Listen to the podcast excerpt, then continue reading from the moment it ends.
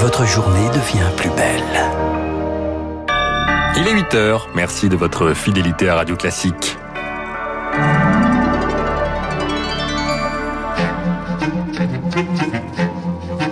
8h, 9h, la matinale de Radio Classique avec Augustin Lefebvre. Les titres du journal des bébés hospitalisés à cause du Covid. Jusque-là épargnés, les très jeunes sont touchés par le variant Delta. Des médecins alertent ce matin sur Radio Classique. Revenir pour mieux partir. Les États-Unis et la Grande-Bretagne déploient des militaires en Afghanistan pour évacuer leurs ressortissants. Les talibans contrôlent désormais près de la moitié des capitales régionales. Vont-ils faire tomber Kaboul, la capitale? Élément de réponse dans ce journal. Et puis le retour des pèlerins à Lourdes dans ce week-end de l'Assomption. La ville sainte accueille à nouveau des malades. Et dans le sanctuaire, on n'oublie pas pour autant les gestes barrières. Radio classique. Le journal présenté par Charles Bonner. Charles, la quatrième vague touche désormais les plus jeunes. Olivier Véran parlait même d'une épidémie de jeunes plutôt épargnée des formes graves. Jusque-là, le ministre de la Santé l'a encore constaté hier lors d'une visite au CHU de Fort-de-France en Martinique. Mais ce qui inquiète, ce sont les cas de Covid pédiatrique. Un phénomène observé aux États-Unis. En Israël, tendance identique. Les 0-10 ans représentent 20% des cas au cours du mois écoulé. En France, même chose. Des médecins rapportent des cas de Covid chez des nourrissons sont Rémi Pister. Depuis le début du mois, le docteur Philippe Bab des urgences pédiatriques de l'hôpital Lanval à Nice a hospitalisé 12 bébés de moins de 3 mois.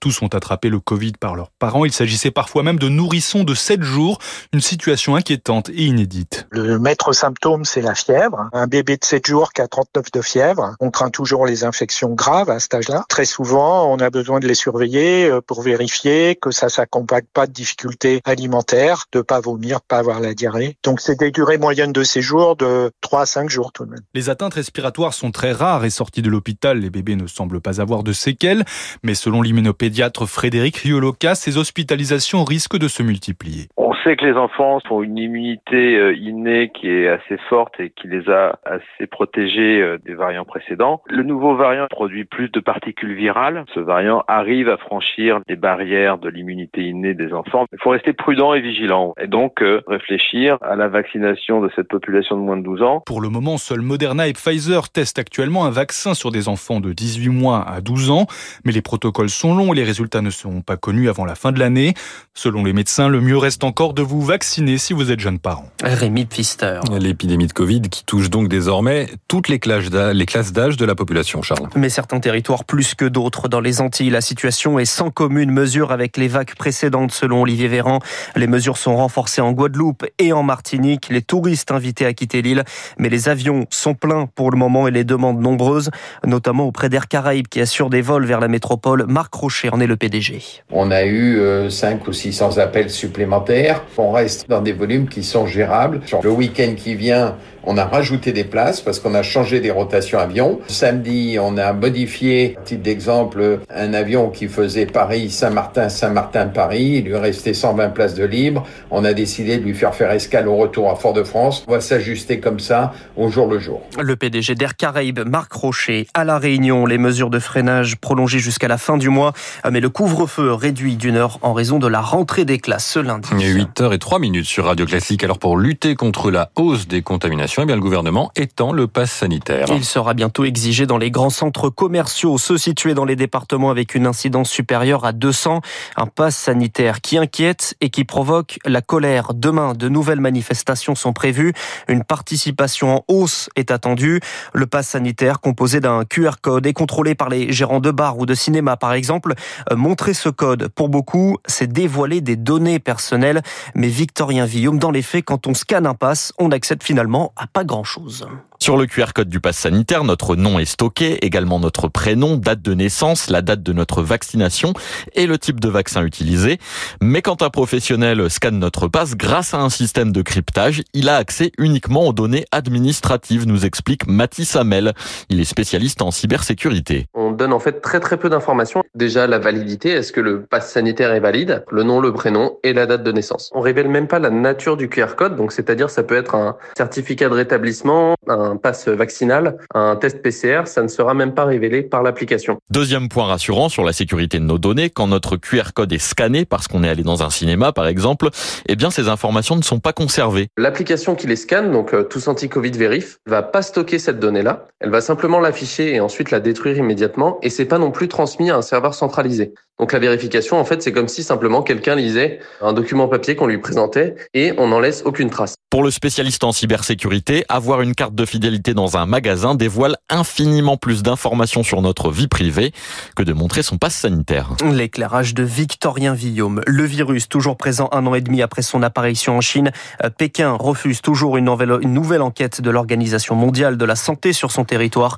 L'agence onusienne demande à la Chine de publier toutes les données pour déterminer l'origine du virus. Radio classique, 8h et bientôt 6 minutes. L'Afghanistan tombe progressivement aux mains des talibans. La liste des villes contrôlées augmente d'heure en heure. Cette nuit, deux autres capitales provinciales, Laksharga et Kandahar, la deuxième ville du pays. Une offensive que rien ne semble pouvoir arrêter, Lucille Bréau. En huit jours, les talibans sont emparés de près de la moitié des 34 capitales provinciales afghanes, certaines prises en quelques heures à peine, comme Ghazni, la plus proche de Kaboul. Offensive vers minuit, jeudi dernier, la ville tombera à 8 heures du matin. Mazari Sharif au nord, Jalalabad à l'est et Kaboul sont les trois seules grandes villes que le gouvernement contrôle encore. La capitale désormais encerclée au nord comme au sud, alors peut-elle tomber elle aussi? Anne Minière a posé la question au chercheur Georges Lefebvre, spécialiste du pays. Kaboul était tombé en 1996, mais c'était moins de 2 millions d'habitants, surtout des gens relativement âgés. Tous les autres avaient quitté à cause d'une guerre civile qui durait depuis 4 ans. Là, c'est 5 millions d'habitants, une très grande proportion de jeunes branchés sur les réseaux sociaux. Kaboul a un système de médias qui vaut largement nos agences de presse. Donc Kaboul n'est pas prêt quand même à tomber. Les services secrets américains estiment pourtant qu'à ce rythme, Kaboul pourrait tomber d'ici 30 jours. Washington va y envoyer 3000 soldats pour évacuer une partie de son ambassade. 3500 seront stationnés au Qatar au cas où la situation se détériore. Londres va faire de même en déployant 600 militaires dans la capitale pour évacuer ses ressortissants. Lucille Bréau. En Algérie, 22 suspects arrêtés, annonce du président Abdelmajid Tebboune. Ils sont accusés d'être pyromanes à l'origine des incendies qui ont fait 71 morts dans le pays. 8h07, virage à 180 degrés pour le gouvernement. Il n'y aura finalement pas de contrôle technique pour les deux roues motorisées. Le décret était pourtant publié au journal officiel. Il est finalement suspendu sur demande d'Emmanuel Macron. Le président estime qu'il ne faut pas embêter les Français. Le décryptage dans l'édito de Loris Boichot juste après ce journal.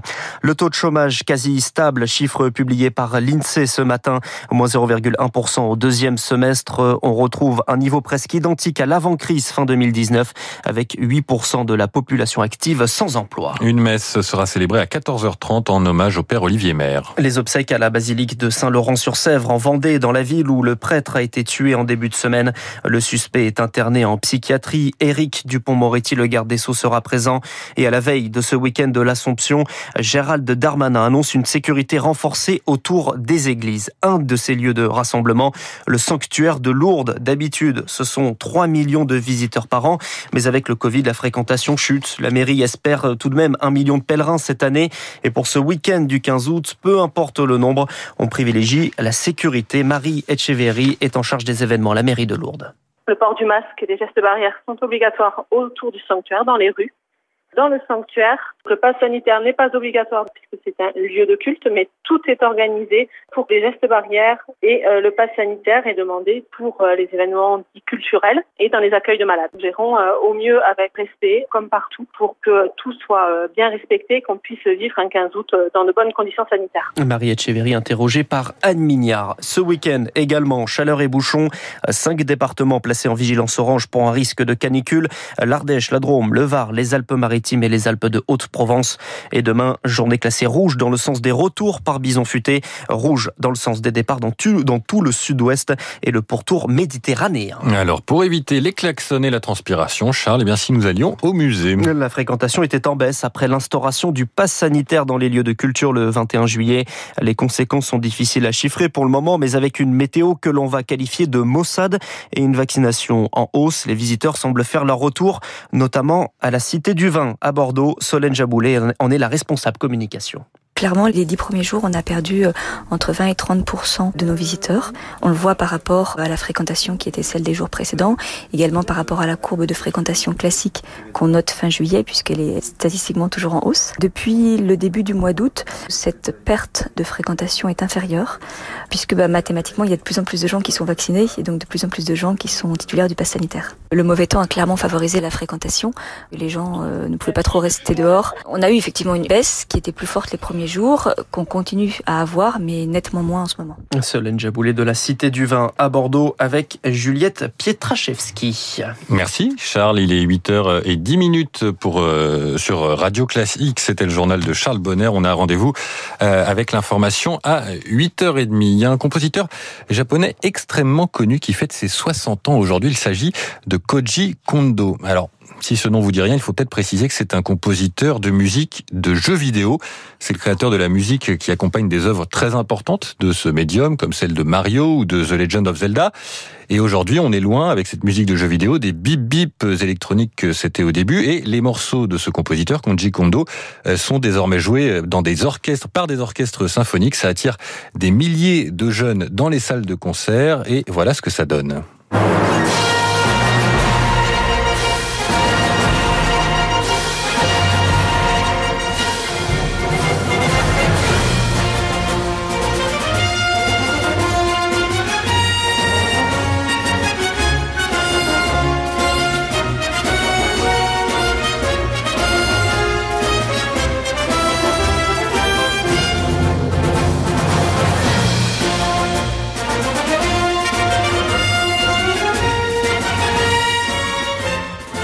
8h11 sur Radio Classique. Restez avec nous dans un instant. Nous retrouverons Loris Boichot du Figaro et le professeur Didier